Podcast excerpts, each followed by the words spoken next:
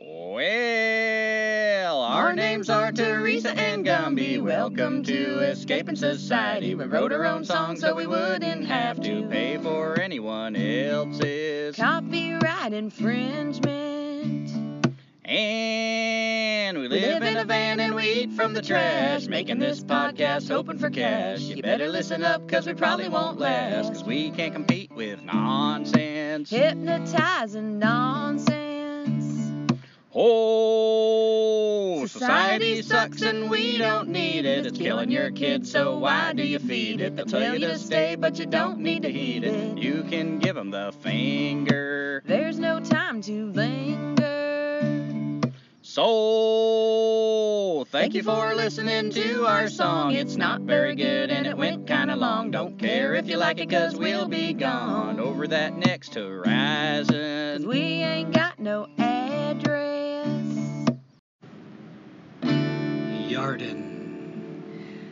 Welcome to Escaping Society, episode 23 Foraging Hobo's Garden of Eden, part 2. I'm Teresa, I'm Gumby. and we are outside of Moriarty, New Mexico. We finally left Flagstaff. We were concerned about the uh, excessive heat in the south and southeastern part of the U.S., and uh, well, we're sitting here at yet another rest stop. It is uh, about 58, 59 degrees, cold and rainy in the desert of New Mexico. So I guess we're doing pretty good on avoiding the heat for now. I hope it's not a shock to our system by the time we eventually reach that heat bubble.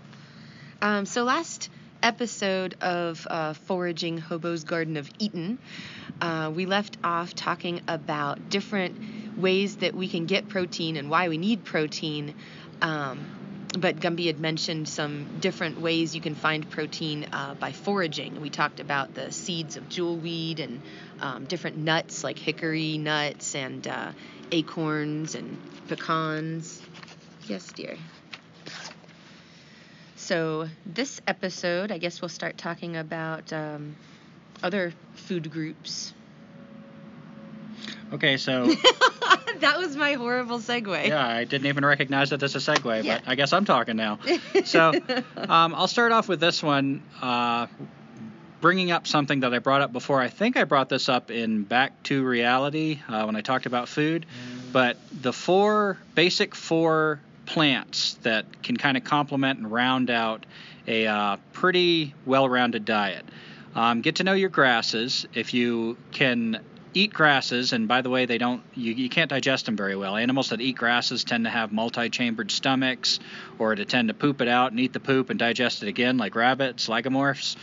Um, yeah, and I threw in that word just to sound smart, lagomorph. um, but we don't have stomachs that are equipped for digesting grass. So if you're just eating it, like putting it in your mouth and chewing it, you can swallow the spit and get vitamins A and D from that, and then spit out the fibers. Or you can make a tea, but that's a good source of just uh, you know, grasses everywhere. So it doesn't matter whether it's like fescue or whatever, just your kind of green, soft grass, as long as no poisons have been sprayed on it. Um, another member of the grass family that's another one of these four plants that really help you with that r- well-rounded diet are cattails. Um, in addition to the vitamins A and D, well, I don't- really know anybody who eats cattail leaves, but I could be wrong about that. But I know people who eat the uh, the corms, the roots. You can get really good carbohydrates and starch from that. Um, you can eat the cattail heads. I've never figured out how to do that, but apparently there's some stage that when they're still in their sheath, you can like cook them like a corn on the cob and eat them. Um, but they're a really good food source. I have eaten the roots, and they're they're tasty. Um, you can just like eat them, peel them down to when you get to the white, chewy stuff. You'll know when you're kind of uh, t- chewing the tough skin. You just peel a little bit more. Um, another plant, pine trees. If you know a pine tree, as opposed to a cedar or a spruce or a fir, and a lot of those have the same qualities as far as vitamin C as well. But any pine tree, Virginia pine, loblolly, uh, ponderosa pine, if you chop up the little pine needles, put them in a cup, uh, boil, put, pour, pour some water in, um, boil that, get it to a rolling boil, and then put a, a cap on it so that these volatile volatile oils don't escape. Um, let it cool, and then drink it. You've got a really strong source of vitamin C, better than orange juice. And oak trees. This is the fourth. Um, this is a source of protein. When the acorns are being produced, and of course this is only in the what autumn, I guess, um, all the acorns drop, and you've got two main groups. You got the red and the black acorns, and you got the white acorns. The white acorns from the white oaks are bulkier. They're a better source of protein, a better source of food. You can also use the red and the black ones. It just takes more work. Um, you got to boil them, and that tends to get them soft, and then you can shell them, and then you can put the nut meat in the water and boil that, dump it out, boil that, dump it out. You probably have to do that at least three times, and then taste it. Um, it still might be a little uh, bitter because of the tannic acid, but that's okay. If it's uh, palatable, you can decide whether you want to boil it and dump it out more. Um, or an alternative is you, if you shell them, you can put them in a bag and put them in a stream and just let the stream leach the tannic acids out. The tannic acid on the last boil, when it's the weakest, can be a tea that's soothing for your stomach. On the first boil, when it's the strongest, can be a skin wash that's good for uh, things like poison ivy. But relevant to this podcast, foraging, the acorns themselves are really good edibles. You can just eat them right away. You know, they're kind of like a boiled peanut at that point. Um, or you can dry them out really carefully, slowly dry them out, like pound them up, spread them out on a sheet, get them in the sun. Uh, you really got to be concerned with humidity, like if you're in North Carolina, like I generally am. Um, and then you can use that powder as flour, especially if you can mix it with another kind of flour, like your typical flour, um, kind of round it out to give it more nutrition, more protein. Make bread, cookies, pancakes, all kinds of stuff. Oh my God, I have had acorn cookies, and I got them at a uh, music festival just as a treat for myself. And they were super expensive, and I know why because it's a lot of work to make them. But God, there is something so amazing to have just from the land, like the acorn flour in the cookies. It's so good. Yeah, and I've had pancakes made from acorn flour with uh, syrup that we tapped the red maple tree and boiled it down to make the syrup, and Oh, that was a, an, an amazing experience. Mm. Um, but yeah, just those four groups. Um, as I said the last time I mentioned this in Back to Reality, I have not found this as useful as some of the other tips, but um, I've had people that I trust pass this knowledge on, and maybe if maybe I just haven't practiced this enough, but they are a good thing to keep in mind. If you're in a, a dire situation, you can't find the other stuff you're familiar with. If you can find just regular old green grass, go down to some water, find some cattail, which there's uh, a lot of cattail growing across the country. Find some kind of oak tree if you're at the right time of year. Get those acorns and find pine trees and chop up those pine needles. You've got vitamin C, you've got protein, you've got carbohydrates, and you've got vitamins A and D. So you've got a pretty well-rounded plant-based diet at that point. Um, also, something that I mentioned in Herbalism Unplugged. Um, before you start using plants, two plants I would say everybody should know. Look them up online, get a field guide, whatever it takes to feel familiar with these plants are poison hemlock and, and water hemlock. These are the two most poisonous plants in North America. Of course, you want to know other poisonous plants as well, but these two, make sure you at least know these two. These are so deadly that uh, I've heard of someone confusing poison hemlock with elderberry, and they were trying to make a little whistle. They put it against their lips Oh, just God. to blow on the whistle, and it killed them. That's how poisonous this plant can be. Poison hemlock was used as a way to put people to death in, uh, God, I always get confused with Greek and Roman. I think it's Greek, but the, where when Socrates was around, this is how he got put to death. It was considered a humane way to execute people, um, because Socrates actually Plato recorded um, Socrates' death. Socrates was talking to him as he died after he drank this poison hemlock tea, and so it's recorded that what it feels like is a growing sleepiness and a growing coldness until you just pass away, you die. Water hemlock is considered a much more violent way to die. It, uh, there's this story I read, I think it was in the 1800s, of these kids that were looking for, I think, golden parsnip, and they got water hemlock and ate it. And this one boy goes home and he starts having severe stomach cramps and goes into convulsions and just is is convulsing and convulsing and flapping around for hours. His parents are trying to hold him down. They don't know what to do. There's no easy doctor to run to. Um, he eventually all of his muscles lock up so much that they say his head and his heels are touching the floor and a baby could crawl under him. He's Oh just God. locked into a, a human arc Oh like that. And then after two hours, his body finally exhausted, just his muscles relax and they think, oh my God, I hope this is past. And then he starts again, convulsing, convulsing, convulsing for hours, just agony. And it said that even when he was dead, after he was dead and they buried him, green froth was coming out of all of the orifices in his body. Oh my god. So water hemlock is not a way anybody wants to go. Get to know water hemlock and poison hemlock. And I tell those stories because I want to scare you. I want to motivate you. Mm. Don't just think like, oh yeah, yeah, I remember that. No, don't make that mistake. Like everything else, if you give yourself diarrhea, stomach cramp, or whatever, you'll probably be able to recover and uh, learn your lesson. Not these two. You get one chance. Poison hemlock, water hemlock. Oh my god.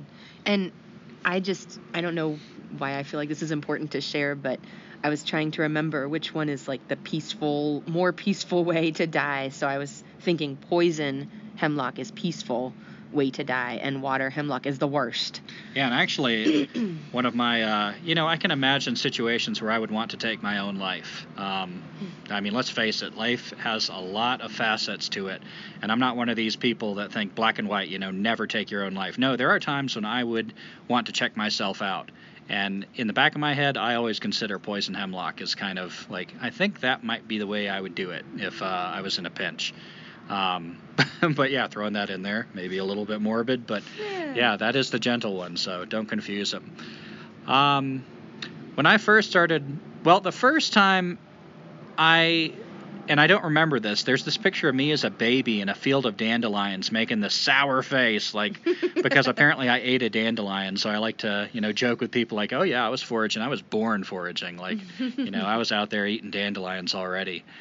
I remember when I was a really little kid, I'd get those honeysuckle flowers and I'd pick them and I'd pinch off the base of it and pull out very carefully that stem, that middle, uh, God, I guess that would be the pistil.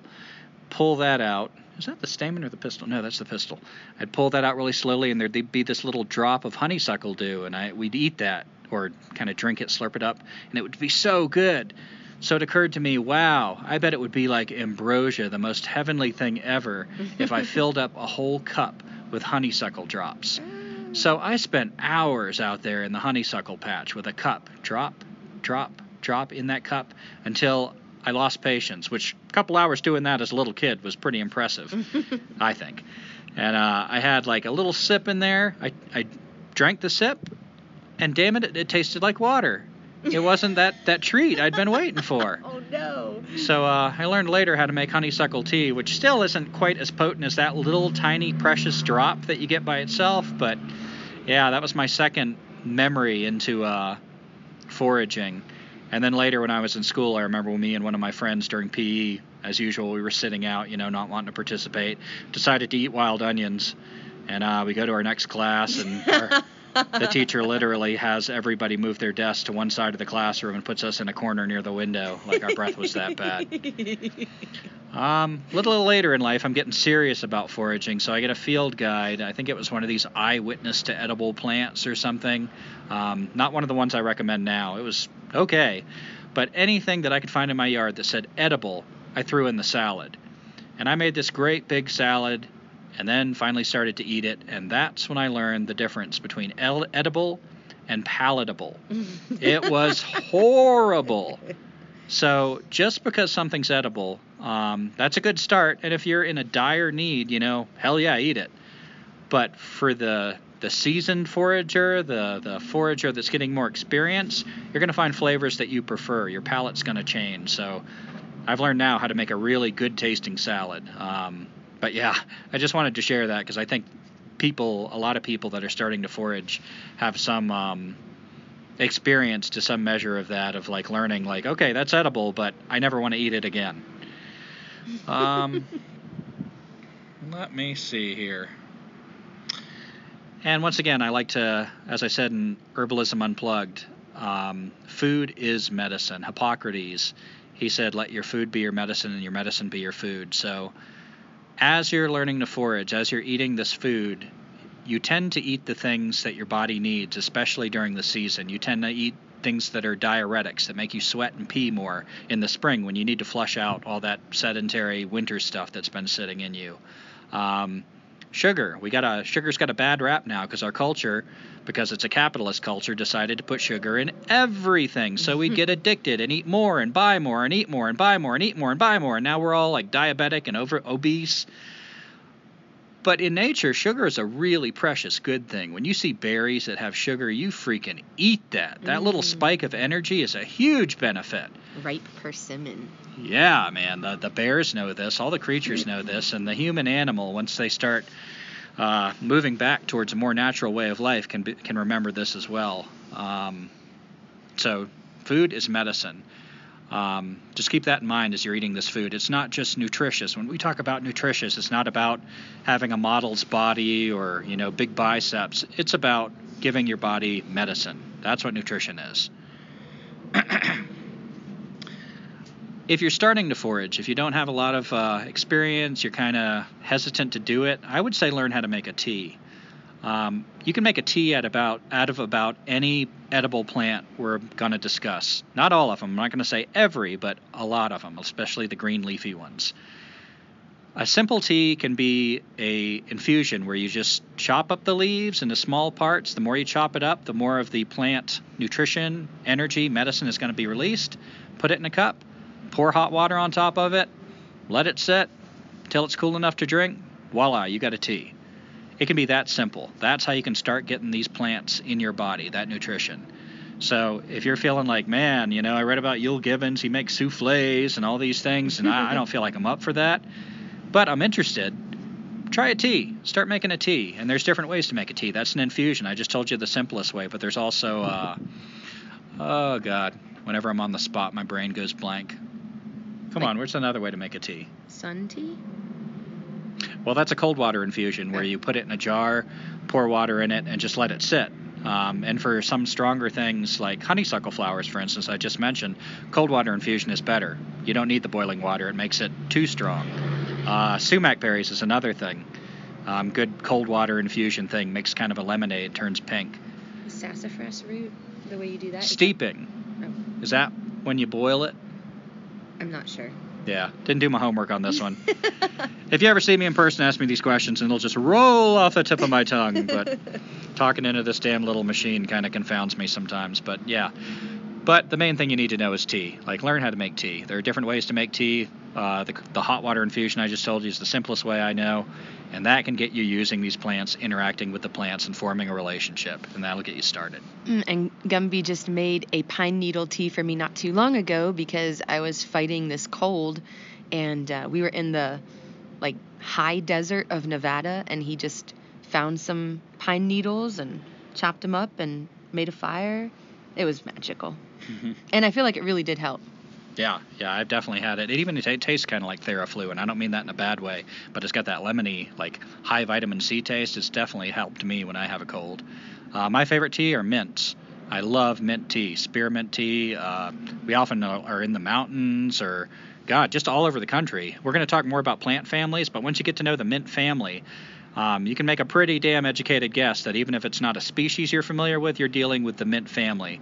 And uh, because it's the mint family, you can probably make a nice tea out of it. And I love this tea. It's soothing, helps you get rid of headaches, helps you sleep. It just relaxes you, and it tastes magical. I love mint tea. Mm-hmm.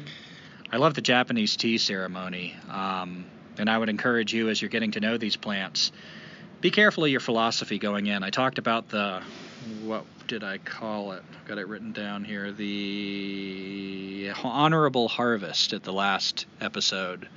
Um, but keep that mind that mindset um, that you're not just going in there to use these plants. They're not put there for you. They're not a thing for you to go in and just use them. I think the Japanese tea ceremony, if you're taking my advice and trying teas, is a great way to really honor the plant. Um, use the honorable harvest to gather the plant, and then when you have the tea, sit there, take a breath. You know, embrace that quiet around you. Notice the sounds. Notice the music of this moment. Even if you're near an interstate like we are right now, that's the music of this moment. Each one of those cars is an instrument in this symphony. Any bird I hear is one of those instruments. Be here, be present. I like to put my hands around that cup of tea and feel the warmth and let that move into my body, really feel it creep up my arms, and see if I can smell the tea even without bending over. Just really bring myself present and then lean over and really take a smell of that tea. Not rush it, just smell it and enjoy it. When I smell that tea, those molecules are already entering my body. I'm already in relationship with this tea without having tasted a single drop yet. And when I finally am ready to drink it, you know, and by the way, engage all your senses. Notice the color of the tea. Look at the tea. Look at the cup. Notice the the the artistry of this moment. Look around at all the colors and shadows. Like anything that brings you present, brings you here now, is part of this tea ceremony. And when you're open like this, you can really notice this tea. Bring it up to your lips, bring it into your mouth, and don't be in a hurry to swallow it. A small sip, just like one of these uh, wine connoisseurs, you know. Really experience this. Swish it around. Feel the tea in your mouth. Feel the warmth of it. Feel the flavor. What part of your tongue does it stimulate? And then finally swallow it. You'll notice so many differences between teas in your yard. Just the stuff in your yard. I'm not even talking about going on a hike to get more exotic stuff. The stuff already in your yard. The difference between violet tea and dandelion tea is night and day to the person that really takes the time to mm. notice it. And you can even feel, if you're really tuned into it, the part of your body it goes to. Um, again, food is medicine. As you're drinking this for nutrition, it is helping parts of your body more than others because all these things are medicine. So that that tea ceremony, I, I really encourage that. I do that with my coffee some mornings because it's easy to take for granted. You know, this coffee got bought from a store, shipped, blah blah blah. You know, sometimes it's harder to look at that as sacred. But when I remind myself to do this and go find a nice, beautiful place to sit, lean against a tree, and drink my coffee in the way I just described, oh my God, the medicine of coffee is unmistakable. I can feel what it does for my body. It's a good thing in moderation. All things in moderation, just like the sugar. I've heard that if you the more that you forage, the more that your diet is based on the plants of the land, the less attractive you are to bugs. That bugs are actually attracted to the exotic flavors of all these imported things we eat, these spicy things that makes our, our blood, our skin smell stronger, alcohol, tobacco, um, all the things that we put in our bodies tend to attract more bugs. The more you forage, um, the less that's the case. Uh, I can't say from my own experience I've necessarily foraged enough to, to testify to that. One thing I have noticed is when the first time I took off hitchhiking in 98, I had read that plantain, Plantago major or Plantago lanceolata, any of the, the plantains, if you pluck off the little seed heads and eat a couple seed heads a day, I've heard that really helps keep bugs away. Mm. And I thought I noticed a difference. So I, I still share that knowledge with people and invite them, go find out for yourself, you know, like try to test it. But in general, that's something that you can hope for. Uh, I was about to say expect, but I don't like expectations. But see if it's true for you. You know, try foraging for hell, a couple days. Like, see if you can make most of your diet foraging. And then go out there where you've been bitten by mosquitoes and see if there's a difference. Uh, find out for yourself. And another way to get started, other than the teas, um, I tend to be an extremist. I tend to, when I do something, I think I need to do it like all or nothing. Go big or go home. Sometimes that's a good philosophy. It gets me really like delving into stuff deeply. Sometimes it uh, overwhelms me and I give up on things.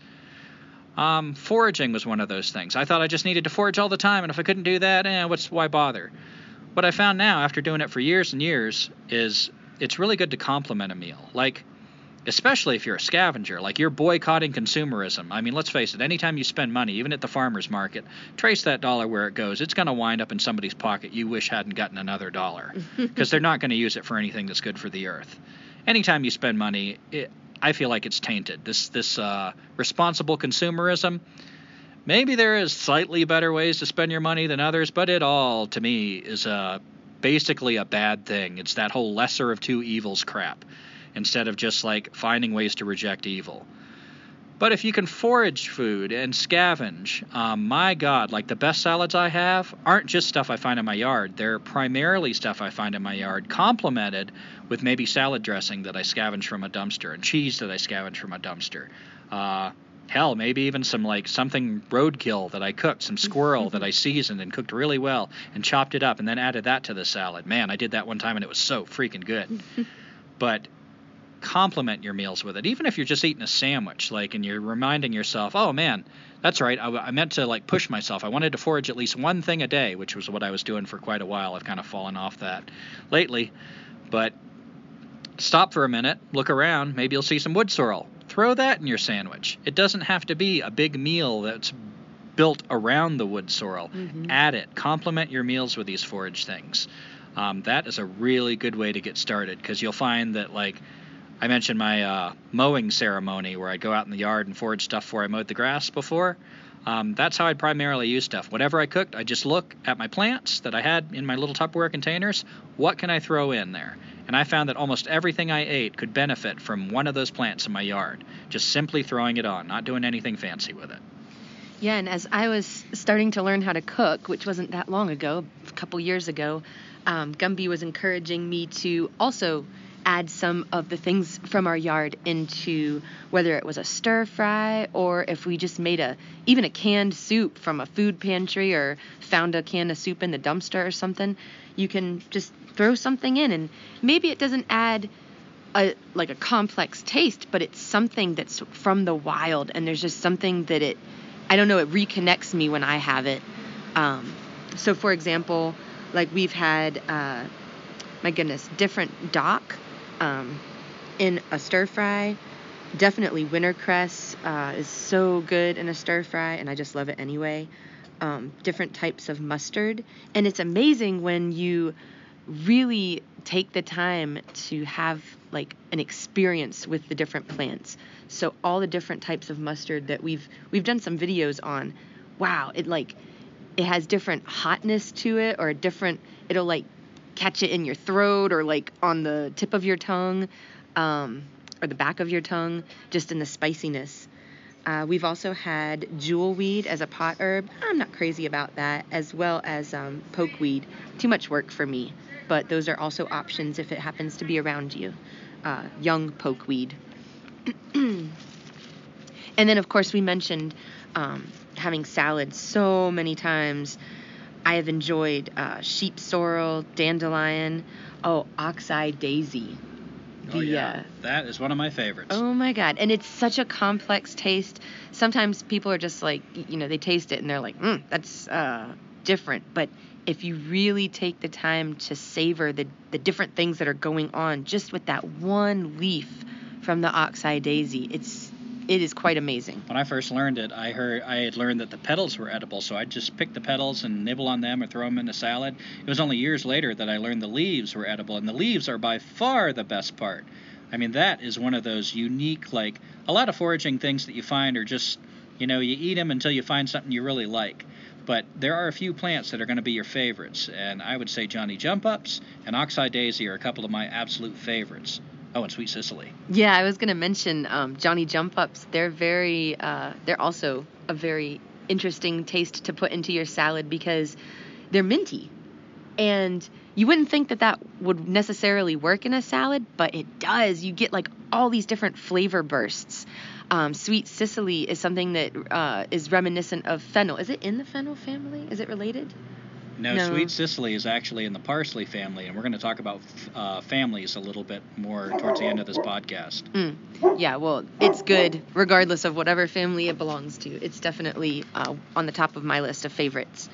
Um, Greenbrier is uh, the tips of it, the young little tips of the greenbrier, and that's something that grows a lot in uh, disturbed areas of the woods. And often, when you have a trail um, going through the woods, you'll see it. It's uh, I don't know, like viney and spiky, and you can just you know if it's for you. Obviously, being uh, respectful of the plant, but if it comes off easily, that's how I know it that it's for me to try. Do you have anything to add about greenbrier? Um, I've heard that it's good for male energy uh, from an herbalist. Um, so I don't know. Take that with a grain of salt. If you're a guy, you might want to take special attention to nibbling greenbrier when you can. hmm And uh, we've done, like I, I mentioned in the last podcast, part one, we've done a lot of videos on these. Not all of the plants, um, just because I don't know, we just haven't had a chance to to interact with them on our journey. But we have done, uh, and we have done a video on sour grass and the pickles. They're not actual pickles, but that's just what they call them. Um, they look like little. Are they the seed pods? Of uh, sour grass, Mhm. wood sorrel.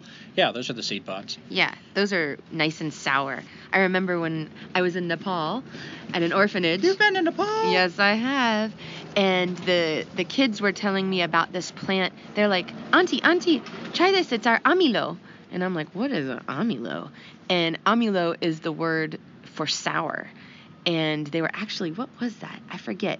It was um it was a potted plant. It was like a flower that you here in the states like you would buy at a garden center. But that was something that they really enjoyed. And just like those kids enjoyed the sour taste of their amilo um, in Nepal, here in the U.S., kids can enjoy the sourness of sour grass or wood sorrel, and the pickles are really fun. Um, wild onions, we mentioned, um, and the tops of wild onions. I'm not exactly sure like if they're different types of wild onion or if it's just a different part of their cycle, but the tops are really good. They're almost like an appley onion taste. It's like really different. Remember picking those on the trail? Which one? Um, the tops of wild onions. Oh yeah, my God. Yeah, if you get the top right at the right time, that is the best part of the onion. I mean, some of these things that we forage, it's it, you can't buy anything like that in the store. I actually don't even eat the bulbs of wild onions anymore. I found them too labor intensive for me. Um, damn, I'm trying not to say um. Um, well, I've I I will occasionally um, dig up some wild onions because, uh, like when we were in our yard and I was making a stir fry and I didn't have any onion, and I could see out in the yard there were so many growing and all throughout the field. I would go out there and I wouldn't harvest too many.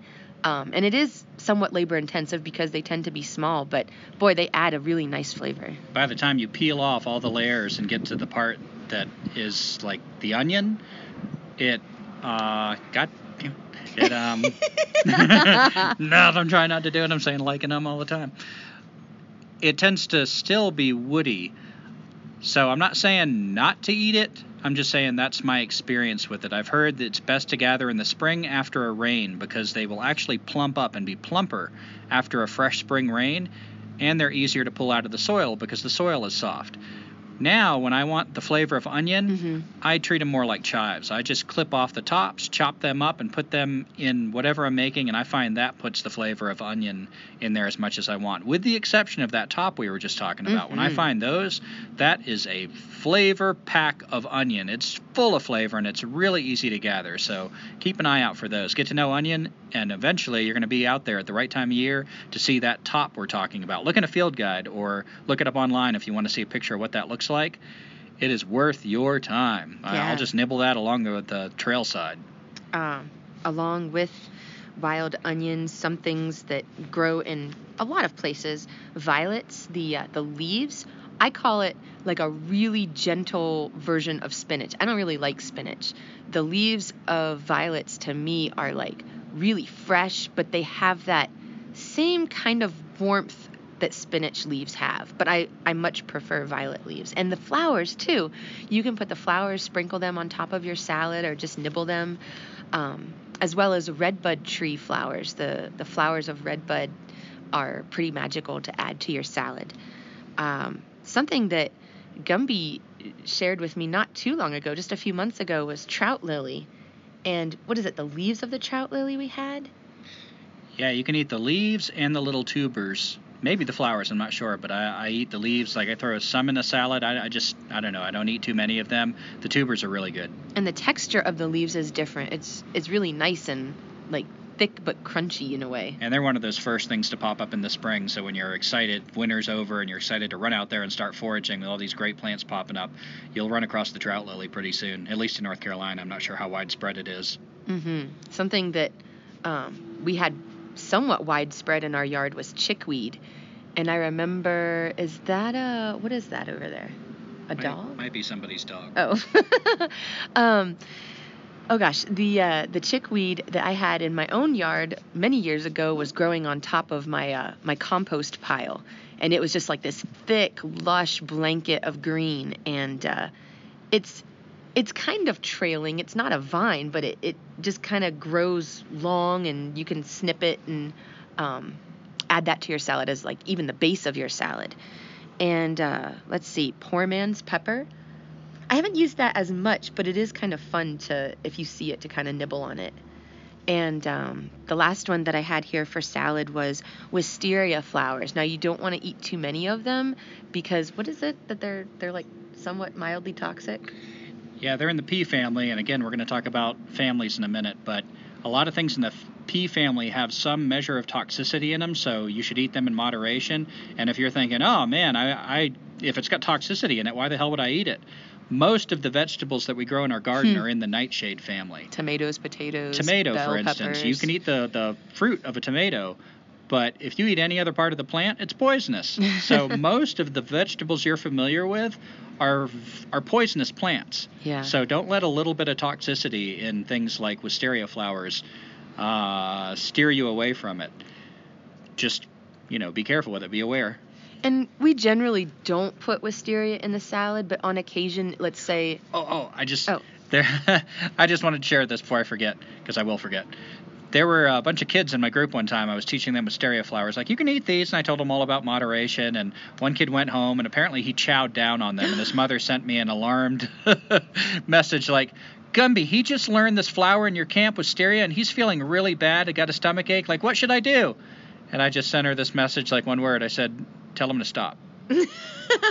and he was fine. But yeah, it's not not anything to be afraid of. But yeah, I mean, be careful. yeah, we would only add maybe like six or less than 10 petals of the wisteria flower. But if you happen to see wisteria growing and you just take a petal and eat it, it's really heady. I, I don't want a lot of these in my salad, but it, it does add, I mean, it does add a different dimension of wildness. And I don't know, the flavor is quite unique, as I've mentioned for a lot of these. Um, Gumby, do you want to talk about proteins again? Oh my gosh, do I ever? you So- don't have to talk a lot about it. Watch this shit. Like I was listening to the last foraging part one, and I said um so many times, and it drove me freaking nuts. So I'm trying to break myself of this habit. So I'm not going to say um for the rest of this podcast. If he does, take a drink. yeah, make a drinking game of it. Next time I say like in a non-appropriate part of the sentence or um, take a shot. And if you're sober by the end of this, I win. If you're drunk, you win. Okay, pressure's on. Okay, protein. I'm going to try to go over this pretty quickly because this is a little repetitive. We mentioned this in the first one. But just to put together sources of protein because this is pretty special in the plant kingdom. I had to fight it. Uh, ah, God damn it! So I had a survival instructor tell me protein plants keep you healthy, protein keeps you alive. Um. Just Shh, shh, wait, wait. Let me collect myself. All right. So here are some sources of plant protein. Nuts. Nut season tends to be in the autumn. This is where you can find a lot of plant proteins. Late summer into early winter. Most of these are nuts. Beech nuts. Get to know the beech nut. Nuts often have mast years. I don't know if every tree has mast years, but I believe it does. And if not, most trees have mast years. And what that means, as we said in the first one, is it'll save up energy, and then one year it'll drop in abundance. So really look for the mast years. That's when you can really learn about these these seeds, these plants, and use them. Beech are really small. At first, I dismissed them because they were so small, and then I did a survival trip where I couldn't find any food. We were hungry but there were beech nuts everywhere. So I took the time to pop open the little three chambered nut and collect a, a handful. And even raw, they were delicious, and I could feel them feed my body in a way that the leafy plants were not. It, it curbed my hunger. When you cook them, and again, this is something that if you're sitting around in a survival situation with a lot of time on your hands and nothing else to do, this is when you bother doing things like this, experimenting. But when we cooked them, it gave them a milky flavor. It was even better. So beech nuts are worth your time, um, especially especially if you're not finding anything else. Acorns I already mentioned. It's a pretty involved process, so what I told you might get you started, but definitely look that up in another field guide. There are plenty out there. We mentioned field guides in the last episode. That will tell you how to do this, and probably some good videos. I haven't looked on YouTube for videos on this yet. There are, of course, walnuts. We have black walnuts where I live. There's English walnuts. They tend to be good when they're starting to turn black. There's these big green husks. When they start to turn black, check them. I've heard people say they like to collect them when they're green. Other people say when they're totally black. Experiment, see what works for you. But you just take that husk off, and it is a ink. It's a dye, so be careful. It'll stain your hands, and it'll be on there for a couple of weeks. Your hands will be kind of orangish brown. It's also used as a fish poison, so it's almost like iodine. I've, I've even heard people will take a little bit of this husk and treat water that's questionable with it. Hmm. So there's a lot of use for this husk, but we're talking about the nut right now. Get the husk off, get the nut, crack it open, and there you go. And, you know your common walnut. All the things you can do with any other walnut.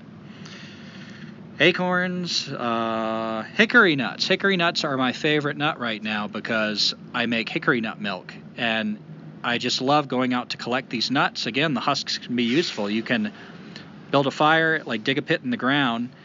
Damn it. Uh, damn it. Just calm down. hold on, hold on. I'm getting it. I'm getting it. So you put the husks, build a fire in the ground.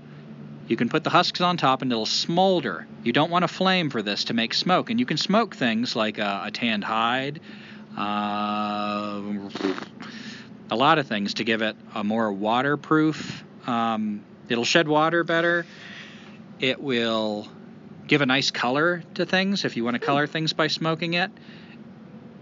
So husks can be useful, a useful thing to keep around. I used to keep them in a bucket. I'd have a I lived in a place with a fireplace at the time and I'd kind of throw them in there and it would provide a good smell too. But the hickory nuts themselves, you crush them up, put them in a pot, you boil it. Maybe I'll do a video on this because this is kind of an involved process too. But basically, you're boiling it for quite a while until the water gets really milky. The nut meat will float to the top. So even if what you're after is the nut meat, hickories are notorious for being hard to get the nut meat out. They're harder than walnuts. It takes a lot of work. But if you do what I said, you boil them, the husks, the shells will go to the bottom, and the meat will just boil right out of that and float to the top, and you can skim them right off. And you can put them in your freezer, and you can put them on ice cream. You can put them in oatmeal. That's my favorite way to eat the nuts. Mhm. If you make just bread, you can add it to your bread. such a delightful flavor and, and Mm. nice consistency, like a little crunch. And the nut milk is full of protein and, and fats and I think lipids. I don't know. Now I'm getting into what I don't know what I'm talking about. And it's good. It's best warm. Yeah, I love drinking it as a cold drink with Cold? a, I mean a warm drink with you know the other thing, the other kind of cold, Yeah. warm. Yeah. Mixing in a little bit of uh, milk, some kind of cream, and honey. Mm. It's really good. It's so good. I used to drink hot chocolate all the time during the winter. I don't drink hot chocolate when I have hickory nut milk around anymore. Hickory nut milk is my go-to winter drink. And again, if you feel like, oh, well, I, I drink almond milk or I have, you know, these other different types of milk I get from the store, it's different. There's something that happens when you drink something or eat something that's that you've harvested, that you have foraged, and it's coming from nature and it's going directly into you. There's just something that happens. Yeah, it really is. It's not an abstract like relationship, you know, philosophy kind of thing in the intellectual domain. There's a physical difference that you can tune into. It definitely does taste different. Just like I used to say, stolen things taste better. Uh, now I say foraged things taste better. Okay, so Wait, don't forget about pecans. Those are the easiest ones. Hmm. Okay, pecans. yeah, all right, pecans. We've we've had those when we were backpacking, just like walking past a pecan tree and chowing down or picking some up, stuffing our pockets, and then whenever we get to a stopping point, just cracking them open. They're so good. They really are the easiest. I'll always remember one time we were doing the Mountains to Sea Trail backpacking, and it had us walking along a road, and there was this big pecan tree that was dropping nuts all over this person's front yard, and we just started going all over their front yard and filled up every single one of our pockets with pecans, and they were really delightful. They're easy to crack open and easy to get to the nut meat, and it's just really a good uh, source of food. And a lot of foraging is labor intensive, so anything when you get one of these ones that's not, that's really a special thing. and if you're not sure what we were saying, they're also called pecans. Hmm well, I've heard a pecan is something you keep under your bed. Well- Pecan is something you eat. well, that's true too. And don't forget these that we've already mentioned, but just to add them to the list. I know. Oh. So apparently lamb's quarters. I have not eaten these seeds, but that's a source of protein. So that's all I'm going to say about that until I have more experience to share. Jewelweed seeds, something I do have experience in. And again, I was on a survival trip and I couldn't find any source of protein. Nothing. My traps weren't working. None of my other food collecting uh, devices was coming through. So I found jewelweed. Would cut my hands around the seeds, let them pop, gather those tiny little green seeds, and just took the time.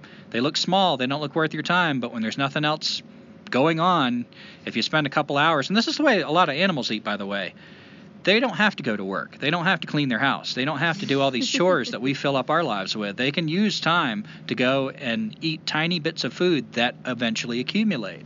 So it's kind of neat when you give yourself that experience. The little jewelweed seeds, yeah, just try them out. We've got a video on this. Check out our YouTube channel through our website. Collect those, eat them. They taste like little green beans. They're pretty good, and they have protein. So they will actually make you feel full. Whereas some leafy things, you'll eat them and eat them and eat them, and you won't feel satisfied. You'll feel like, God, my stomach's bloated, but I don't feel what I would call full. Um, you need protein. And if you're not drunk by now, I'm gonna try this again. You're not listening. Yeah, you're not paying attention. Beverages. So, like I said, you can make a tea out of almost everything we talk about. Some of our favorite beverages, really quick. I already mentioned mint, number probably number one or close to number one. Sassafras tea. You find little sassafras trees. In North Carolina, there's only two trees that have different shaped leaves, three different shaped leaves on the same tree, and that is mulberry, which there are two kinds of mulberry, and sassafras. They both have the same three general shapes. One looks like your typical leaf shape. One looks like a mitten, a big part with a little lobe on the side. like a thumb. Yep, a thumb. And one looks like what I call a ghost. It looks like a main middle part with two little lobes on the side, like a Halloween ooh ghost. Mulberries are toothed on the edge. Sassafras are smooth. If you find your I'm not sure what the range is. Again, I encourage you to look in a field guide. You wouldn't want to really be practicing any of the stuff we're talking about before you put your nose in a field guide anyway. So look in a field guide. Find the range. If you already know that sassafras is around you, find a patch that's got little ones that are easy to dig up. As long as you're a caretaker and do that honorable harvest, I've heard from Euell Gibbons, he says that the way they grow, it actually benefits the plant to forage these now and then. It gives them more space to spread out and grow Mm. strong because they can crowd each other out. They grow in, in tight colonies. So you can actually help the plant by, by using this plant if you're careful. Take the root, chop it up, boil it until the water turns, you know, or it's not orange, it's more like kind of a reddish, I think. And then you've got your tea. And you can do this two or three times with that root. So take that root out, let it dry, try it again. I used to drink this warm with sugar because we were doing classes and we were showing the kids. We'd have like a little pitcher of warm tea hidden behind the tree, talk about the sassafras tree, and then bring out the warm pitcher with sugar in it. All the kids get a little cup and they taste it, and I'd taste it, and eh, it's not my favorite. One day we had too much and I stuck it in the fridge, and I didn't put sugar in it. I was really thirsty the next day, took it out, drank it cold with no sugar. Freaking loved it. That's my favorite way to drink it. And it is a blood thinner. They tell you not to drink sassafras root in the winter because if you're already cold, it's going to make you colder. But in the summer, I have a problem with overheating. That's why we took off from North Carolina this summer. I can't stand the freaking heat. So if you drink that, it's a blood thinner. It feels like internal air conditioning. It's marvelous. It feels like you can feel coolness spreading from the inside of your body. It is my favorite drink to stay cool in the summer. Followed by my second favorite to stay cool in the summer, the honeysuckle flowers.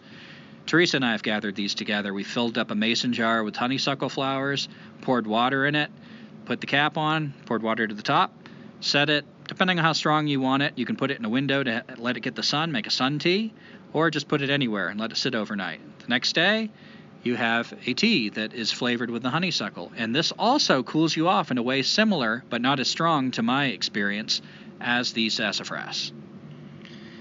Let's see. Hickory nut milk we talked about. That is one of my number one favorite beverages. So when I'm not drinking the sassafras tea in the summer, I'm drinking the hickory nut milk in the winter, Mm. warm. let's see. Sumac aid. Sumac Aid. This is not one of my favorites. It's pretty popular. It tastes reminiscent of lemonade. I don't know. It's just not one of my ones that I personally like. But don't let that deter you. A lot of people love Sumac Aid, and it like is it. full of vitamin C. Teresa likes it. Mm-hmm. Also, wood sorrel, the leaves. You can do the same thing, and it also let it sit overnight. Fill up a jar with the the little. They look like clover leaves, but they, you know, there's little differences. Like they're not heart shaped. They don't have a white collar. But fill up a jar with that, cold water overnight, turns pink. You've got something that also is full of vitamin C, tastes like lemonade. And finally, pine needle tea, as we already mentioned. It's got a good flavor, it's lemony, and it's also packed full of vitamin C. You hear about these sailors when uh, the colonists were first coming to America that were had their boats up and down the shore and they were getting scurvy because they didn't they ran out of fruits. They ran out of the fruits they were familiar with. There were pine trees all over the place these giant white pines but they didn't know about them. If they would have just stopped and made tea out of this, these pine needles it would have helped them not have the scurvy and this was a big affliction back then for the the settlers coming over. So pine needle tea. Any other beverages you want to throw in there? I can't think of any off the top of my head. That's I just made that list. um, and the reason why I'm kind of going through these in different groups, or Gumby and I are going through them, is just to show you how abundant like all these things are in nature, and you know even with protein being as difficult to find, we listed all the different you know types of protein that we know about and have experienced. Um, something Gumby. something that uh, is I don't know. I guess it's more mainstream. I know my mom used to love collecting blackberries, um, all different types of fruit in nature. And like Gumby mentioned, the uh, sugar content is so good in nature. And there's probably a dog coming up. Um, so blackberries, raspberries, oh, the blueberries, especially in the mountains. And there's so many different types of blueberries. Uh, definitely check those out if you're hiking or you're just traveling somewhere in higher elevation. If they have blueberries, check it out. Elderberries, uh, we mentioned in Herbalism Unplugged, elderberries can also be medicinal. Uh, persimmons, whenever I mention persimmons, especially to kids, boy, their face is like, ooh, I had a persimmon. And it's probably because someone played a joke on them and made them eat an unripe persimmon. somebody did that to me Yeah, I think somebody named Gumby did that to me. yeah Yeah, but persimmons are really good, and the best ones are when they've already fallen off the tree. Now, often you'll get bees around them or ants or whatever crawling on them, but there are enough typically for everyone. So just be, again, mindful, aware, be a good caretaker. Don't take all of them. Foxes like them, right? And raccoons? Yeah. Actually, I got something, a few things to say about persimmons. Oh, okay. So, foxes, as Teresa mentioned, have a. Damn it, there's another word slipping my mind. But a close relationship. If you see a persimmon tree, there's probably a fox in the territory. If you see a fox track or fox sign, there's probably a persimmon tree nearby. Persimmons and foxes have a very close relationship. One of my favorite things I like to do with persimmon trees during the right time of year, uh, when they're fruiting, is if I have a group of kids, the persimmon tree is a great teacher about how to collect plants. I'll take them up to the tree. I'll show them the alligator bark, the alligator skin bark. It's really rough. I'll show them the tree. We'll talk about the tree. And I'll say, the persimmon has no tolerance for rude people. If you grab a persimmon fruit off of its branch without asking, often you'll get one that's not ripe. It'll make your mouth pucker. It'll just, ooh, it's terrible. If you gently ask by gently shaking the tree, may I please have a persimmon, it will drop the fruit that is the best for you. So, I think the persimmon tree is a great teacher of politeness to plants. Mm. If you take from the tree, you'll often pay a price for it because those unripe persimmons are nasty. But if you ask gently by gently rocking the tree and it drops, it offers the stuff that it's already on the ground it gives you, those are delicious. And any other fruit, if they were in this shape, soft, they just kind of, when they hit the ground, they sort of, it would be rotten. But with a persimmon, that's when they're ripe and really good.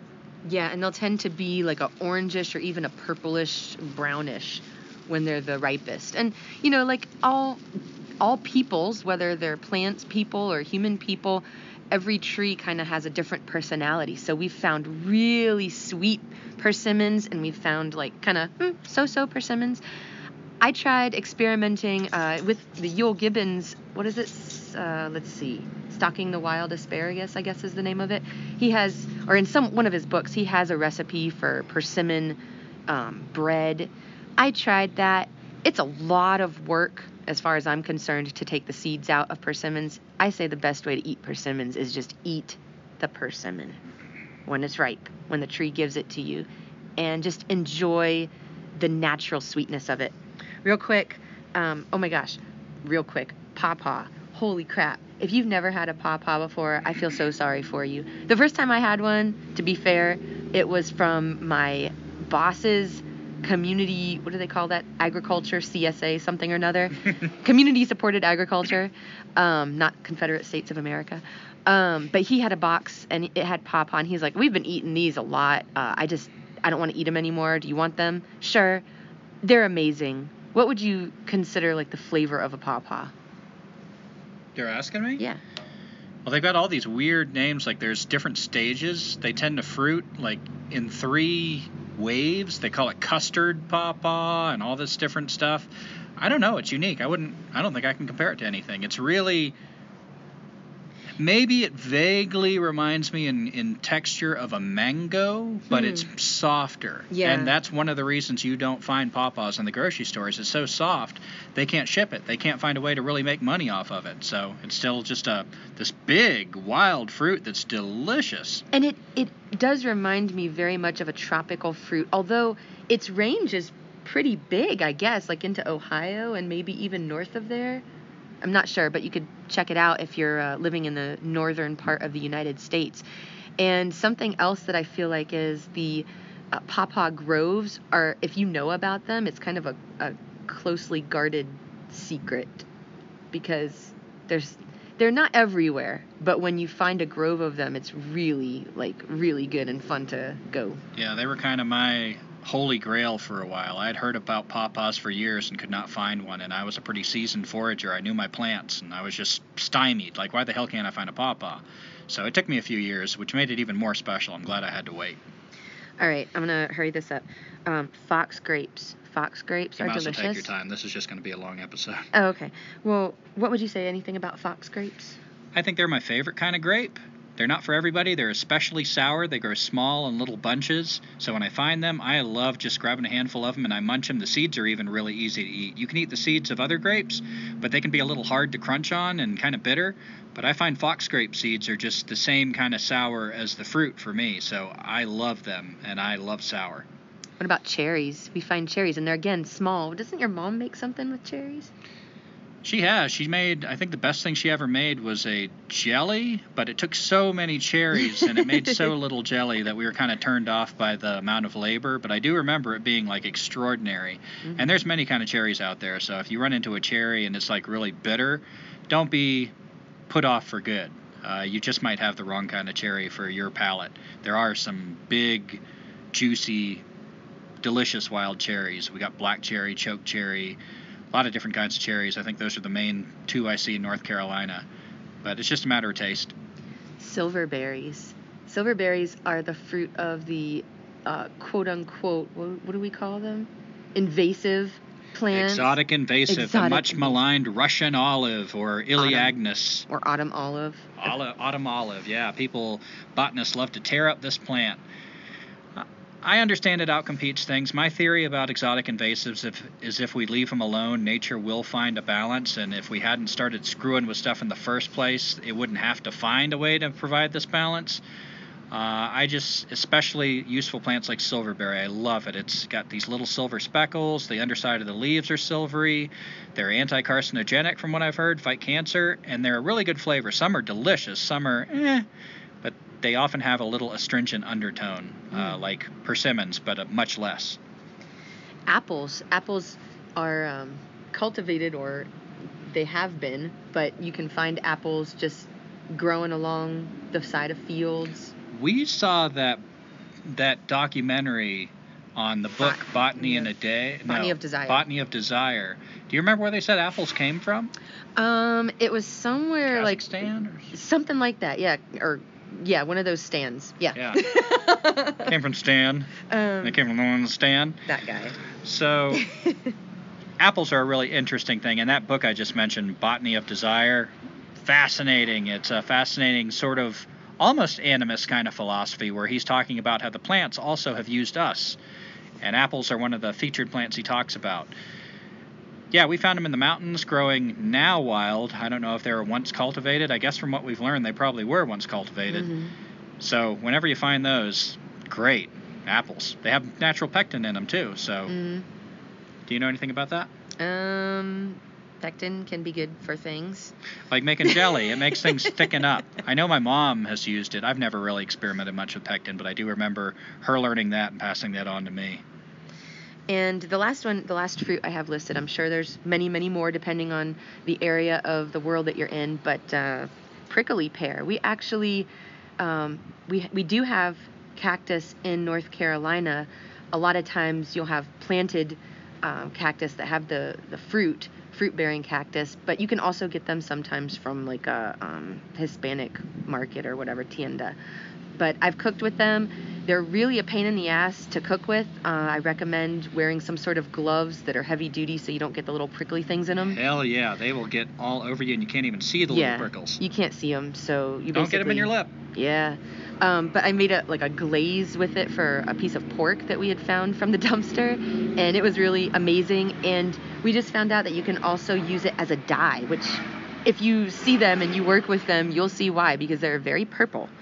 Oh, maybe we can post that picture of that that picture I took. Oh yeah, the all the dye. dyes? Yeah. Yeah, that's really interesting. We went to a arboretum, a free admission thing the other day in Flagstaff, and they had this presentation of all the plant dyes, including the prickly pear Teresa's talking about. It's really interesting. So check out our Facebook page. Yeah, I'll post that. Um, but again, what I mentioned as far as the region of the world or the country that you're in, as well as the season, um, there's one other one that I have listed, which I have not personally had too much experience with, but I have heard it's edible in many different ways, is yucca. Um, of course, a lot of, well, not a lot of places, but some restaurants offer yucca fries. I don't know exactly how to make those. Um, I picked a yucca fruit type thing when I was walking with my dad in the high desert of Utah. Brought it home and checked it out, opened it up. Gumby opened it up and saw we saw the seeds. Yeah, it looks slightly like passion for flower fruit if you're familiar with that, which is an edible itself. Mm-hmm. Oh yeah, and um, the yucca flowers are edible as well. Yeah, they're away from a more survivalist perspective. If you can't find water, uh, yucca flowers are really full of juice, so you can chew them up. Anytime you don't have water, you don't want to swallow food because your body's already kind of maxed out with its jobs to do. Don't add another one by digesting food. But yucca flowers are one of the good ones to munch, swallow the juice, spit out the, the plant if you can't find water. And one other kind of category to put these plants into is trailside nibbles. Yucca flower would probably be a trailside nibble for me. I don't necessarily want to eat a lot of it. hmm Um, Indian strawberry or Indian snakeberry, which Gumby has this. Oh, I would not put that as a trailside nibble. I use that medicinally. Well- it, it's not poisonous. I don't consider it edible, although it doesn't hurt you. But yeah, I would never just nibble one for the fun of it or anything. Well, I was thinking of yeah, it doesn't taste like a strawberry at all. It basically adds a little bit of moisture to your mouth, and so I guess it isn't edible in the sense that it's good, but it could be something that would be helpful. Like if you were chewing grass to get the stuff out, you could chew that to get the moisture out. And we have a video on this if you don't know what we're talking about, which actually happens to be our most watched YouTube video of all time for some reason we don't understand. But check out Snakeberry Hobo Burn Medicine. That it's a it's a lookalike for strawberry. Mm. Um, the hangy down little flowers of Solomon's seal I've eaten before. I've eaten them um, on that plant hike I mentioned in the first episode in the mountains of North Carolina outside of Hot Springs. So you can check that out for yourself. And uh, you can also, I mean, just because they're trailside nibbles, you can still make a meal from them. And I failed to mention for some reason putty root when I was talking about stir fries, soups, reason. and stews. I think it's because Gumby hates them. But I actually, hate them. okay, he doesn't really like them. We don't have a warm relationship. That's Okay. all. Okay, I like that they're out there, and I- they provide really good nutrition when nothing else is out there. that is very true. So we've been on survival overnights where we can't bring in any food. There's been putty root. I believe it is a, a godsend to have that. And I like it. It's a little gummy. So if you have a problem with having things stuck in your molars or whatever, It is the most starchy, gluey thing you may have ever put in your mouth, but it's full of good starches. And I feel like to me the the most comparable thing would be kind of like a water chestnut, but nowhere near as crunchy and crisp because it is so starchy. So yeah, you could add that to uh, soup or stew or just eat it as a trailside nibble if you're needing some carbs.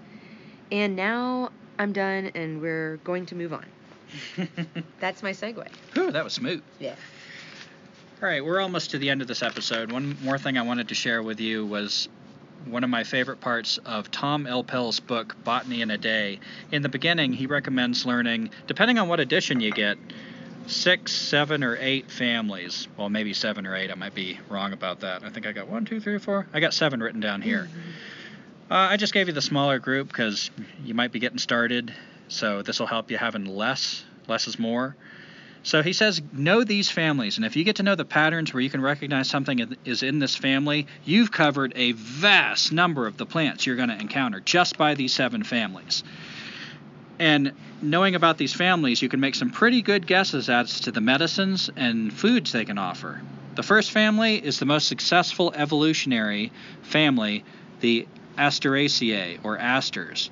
These are the composites. When you see flowers that are in a big bunch, like think of a sunflower, think of a dandelion, even the petals are flowers. On a dandelion, that's not one flower head, that's many, many flowers. All those things that look like little petals bunched together, each one of those is an individual flower, and it turns into an individual seed. This is the mark of the aster family. They spread prolifically. That's why they are by far the biggest family in this country as far as wild plants go. They are they have adapted this method to instead of having one flower, having a bunch of flowers in one flower head, and it just helps them spread like crazy. You can make some pretty good guesses. There's a lot of good edibles in this family, so I can't really think of too many. And don't hold me to this, but it's not one of the families that I can think of that have the most poison. So if you see something in the aster family, check it out, see if it's edible. Don't assume it's edible. I can, off the top of my head, like fleabane, think of stuff I wouldn't eat in the aster family. Brassicaceae, mustards. This is another family. They have four petals on their flowers. Some of them are really small, some of them are slightly bigger, but I've never seen one that's huge. The petals can be arranged like an H or an X. Another thing that helps you see a mustard, and by the way, it's not the only family that has four petals, it just might mean you're dealing with a mustard. If the seeds are coming out, they have this really distinctive radial way they grow. The seeds can be heart shaped, they can be long like pea pods, they can be uh, round, like I think Teresa mentioned poor man's pepper earlier, Mhm. right? That's a that's a mustard, and if you've ever seen poor man's pepper, that's a really typical radial pattern of the mustard group. Mm-hmm. And that has tiny flowers, but if you look closely, it's those four petals. So the mustard family. One of the medicines it can provide is hot pack. You can chew it up, the leaves, and put it on a sore muscle, and you will feel it get hot. So it can help soothe things. As far as food goes, you know, all the mustard stuff, I'm not sure what vitamins they give you, but they're very edible and very flavorful in moderation in other dishes. Lamiaceae, mint.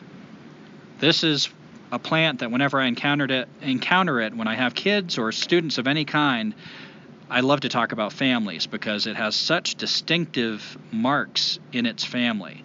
Remember, when we're talking about family, underneath family is genus, species. So, family is a big umbrella. In a family, there's many genuses, which are smaller groups, like Plantago. When I talk about plantain, that's a genus within a bigger group and then species. So we're talking about a lot of plants here. The pattern of the big umbrella I'm calling the mint family. Opposite leaves, so leaves that grow like the arms coming off your body side by side, not one here, one there, one here, one there, staggered like human footprints.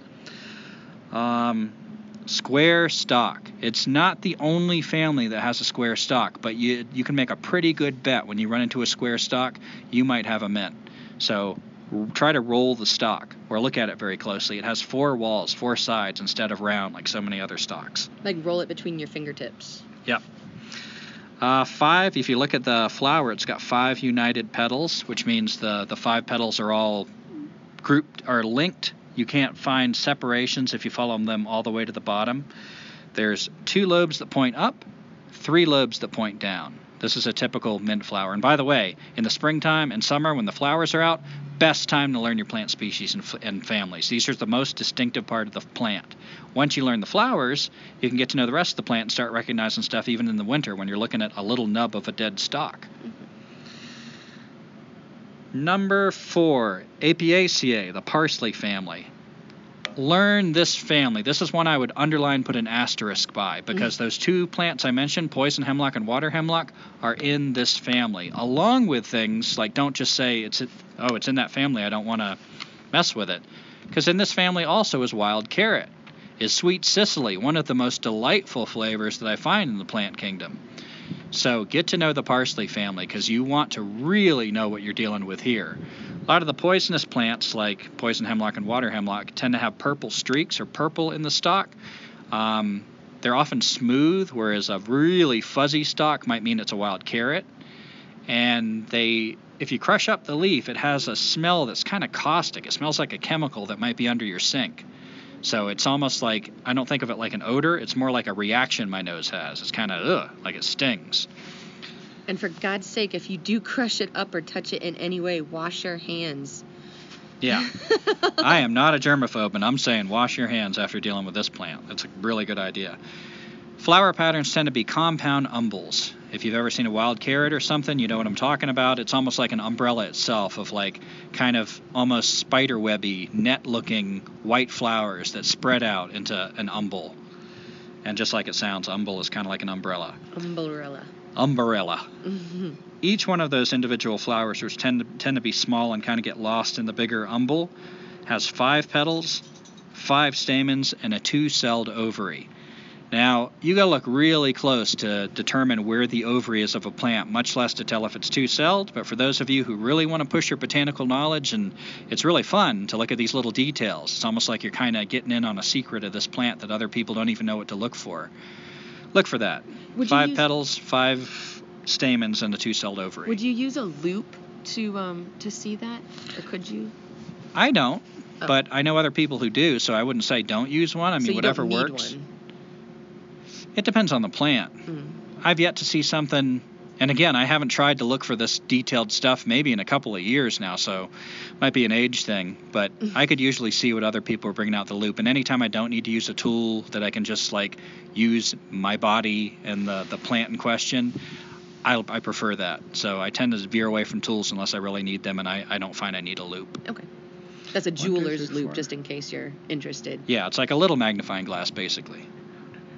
Number five, the Fabaceae, or pea family. This is another really fun group to know. It's got irregular flowers, which means if you draw a line through them a certain way, like if you think of a sunflower, draw a line in any direction, uh, side to side, up and down, any direction, the two sides look the same. An irregular flower, you can find directions to draw a line through it, and you have two very distinctive looking sides that don't look like each other. The pea flower tends to have the, the pattern that is known to identify the pea flower is banner, wings, and keel. And it is the most vaginal, sensual, sexual looking flower. I uh, I think it's just kind of my like dirty little mind why I, I even like checking out these flowers, but I am nasty. But when you go to the flower, it's got a big banner, so it's sort of like the what would you call, call that? The pubis mons? Something like that. Yeah, so there's this big petal that's on the top. Then you've got these two wings that are like the what would you call that? The vulva. The lips. Yeah, the outer lips. And inside, like if you part those lips, there's what's called the keel, which is like the inner lips. The. So it looks I'm not just saying this to be dirty. It definitely looks like a vagina, right? Of course, Gumby did a video on this. But does it look like a vagina? Yeah, it looks like a vagina. See? So, but even in a clover, a clover is in this family, the pea, the pea family. I was like, well, a clover flower looks totally different. But if you look at the individual clover flower, even the tiny little ones like hop clover and rabbit clover, same damn pattern. They're tiny little vaginas. So that's that pretty cool. That should have been your guitar strum. Tiny Vagina. vaginas. that blew my mind when I, I found that out. But this family has a lot of toxins in it as well as edible plants, so it's a good family to know. It's one of the ones that are heavier with toxins, so there you could hurt yourself with the pea family. You got to be careful with that one. Number six, the Liliaceae, lily family. This is our only monocot in this group. Dicots tend to have flowers that are in fives or more. Monocots tend to have flowers that are in three or more. There's many other differences of how they like pop out of their seed and everything, but that's just kind of one of the first ones. But there are two main branches of plants, dicots and monocots. This is the only representative of the monocot in these ones I'm mentioning right now. Hmm.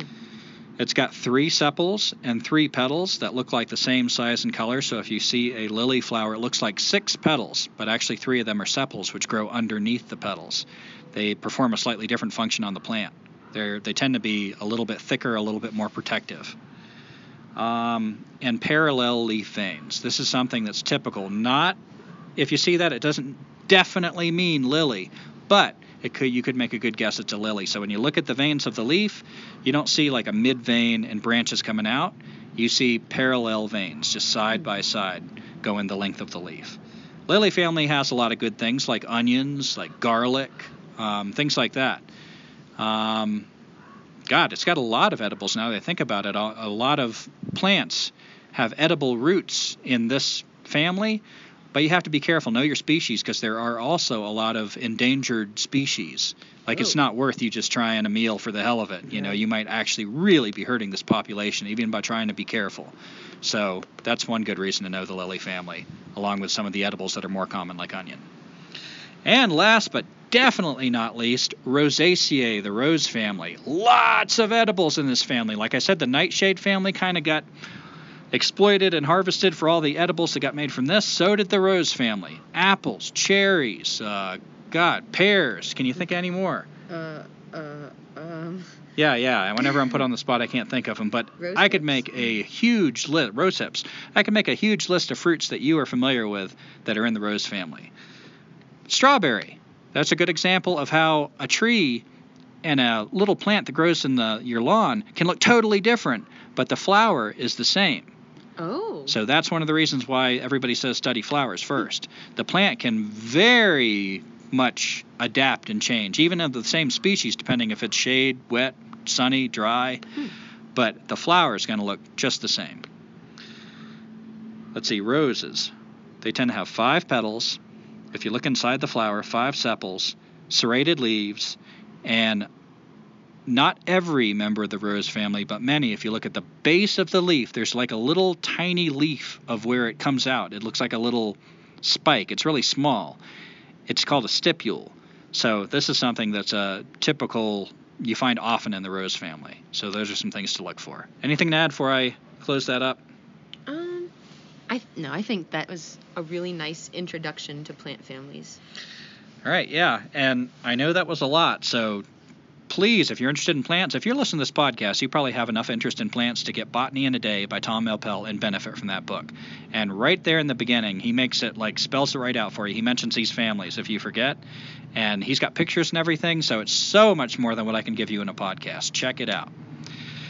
One of the things we're wanting to do with that is the end of our episode, Foraging, Hobo's Garden of Eden Part 2.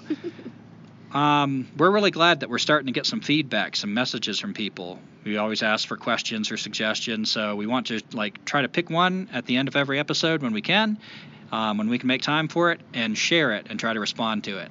So this is Bill from Sweden, no Switzerland. Mhm. Bill in Switzerland, not from Switzerland. And we did not make this up. Yeah, my mother did not write this. No. All right. Bill says, I just wanted to send you a friendly email thanking you for your exceptional podcast. It's nice to listen to kindred spirits like you. I'm a 50 year old American living in Switzerland. While I live in a flat today, I've never felt attached to any house or place, never owned more than what I can carry on my back. Have a healthy distrust of science, religion, and all things societal. Enjoy the freedom of barefoot living and realize the superiority of things that money cannot buy. You guys are a breath of fresh air. He hasn't smelled us. It makes this middle aged man feel less crazy for what he believes. Don't stop creating great content. FYI, it's not the subjects of your podcasts that make you interesting, even though the subjects that you have covered thus far have been very relevant. It's your commentary. It's the tangential thoughts, I like that word tangential, that you express that make you guys shine. I would love to hear your ideas on God, nature, mind, justice, etc., etc., in the future. Thanks again, and I hope to be listening to you for a very long time. Yeah, I'd say first of all, thank you so much for that positive feedback, Bill. I'm so used to arguing with people on Facebook and stuff, and uh, it, we don't get enough positive feedback. So thank you for that. That really made our morning to get that message. Um, I'd say it's a good thing you don't know us better, because if you find your beliefs align with ours, I'm not sure it would make you feel less crazy. But uh, you know, I'm, I'm glad it's having that effect on somebody. And I would also add that our favorite parts tend to be the philosophy parts too. We're trying to mix like practical stuff that you know sometimes even we find a little dry and heady, but we see that it's necessary. It's stuff that we use with philosophy. And our some of our favorite episodes have been Drain on Society and If I Didn't Have Kids, because when we got done with those, we were like, wow, you know, we were really excited. We felt like we'd said something, poured something like deeply from ourselves into those episodes. So uh, we will try to keep that in mind because we actually have the most fun talking about that stuff. Mm. Would you want to like to add anything? Oh, I I just wanted to say we have a growing list of subjects that Gumby is always like, "Hey, get that notebook and add this to it." And I'm like, "Wow. If we get a chance to cover all of these subjects, we're going to be on somebody's list." Gonna be. Yeah, well, yeah. Uh, they haven't found us yet. All right, Bill goes on to say, because we asked for suggestions, Hello again. I just listened to your podcast regarding Supertramp and appreciated your take on the subject. Supertramp is also an inspiration to me.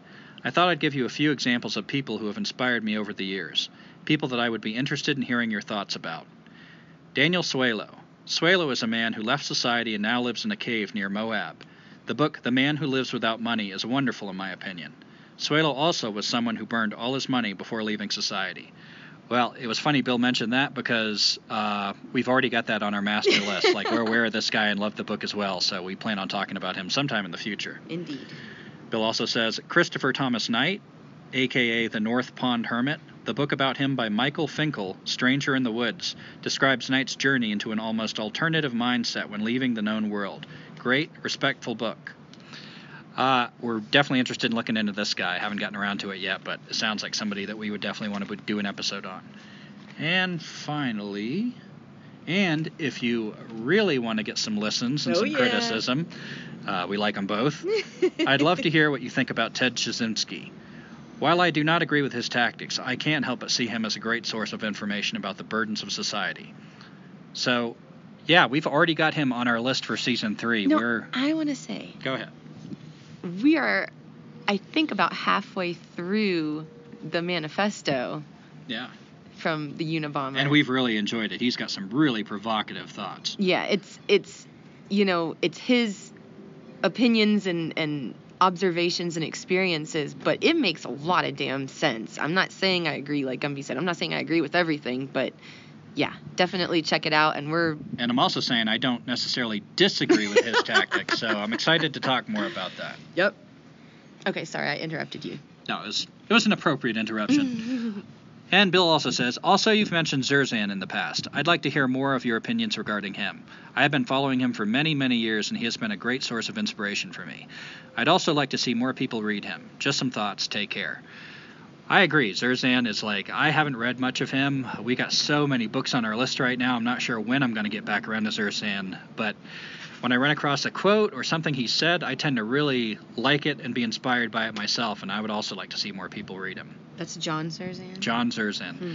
Uh, there's this Facebook page, Facebook group that I'm part of. There's a Zerzan, a John, John Zerzan fan club. Uh, so yeah, check that out. Yeah, I I just really appreciate that Bill didn't write just once. He wrote twice, and he had some great suggestions. And um, I still encourage people if you're out there listening, tell us what you think. Um, review the podcast, give us some suggestions, and we don't. I mean, obviously, we love to hear positive feedback, but if you've got some negative feedback, suggestions, whatever, too, please write in. We have a contact form on our website. It's escapingsociety.weebly.com. You can also contact us through our Facebook page, Escaping Society, or however. Um, let's see. Yep, we have our Facebook page. We've got our YouTube videos, which I'll try to post some of those on the Facebook page um, that are relevant to this episode. And I mentioned our website. And is there anything else? Well, yeah, please review our podcast. If you enjoyed it, there's a little place where you can like put a star by it or whatever. Um, so any kind of feedback or review, like we really appreciate that. That helps us know if we're getting through to people or if there's something we can do better. if there's anyone out there. I mean, we're And- almost to a thousand listens, so sorry. and uh, I really love criticism like through this format because the nature of the beast is I get to have the last word because it's my podcast. so that's one of the fun things. So uh, definitely give us criticism, but uh, I will definitely like address it because I love a debate. You know, I'm not, I'm not talking about when I say criticism. Some people think like just being an asshole. no. No, I love a respectful disagreement. That's how we grow. So I love criticism. Uh, so I guess that's it, right? That is it. We thank you for listening, and we hope to see you next time, Yep. or listen or talk to you next time. Whatever. Goodbye. Thanks. Bye.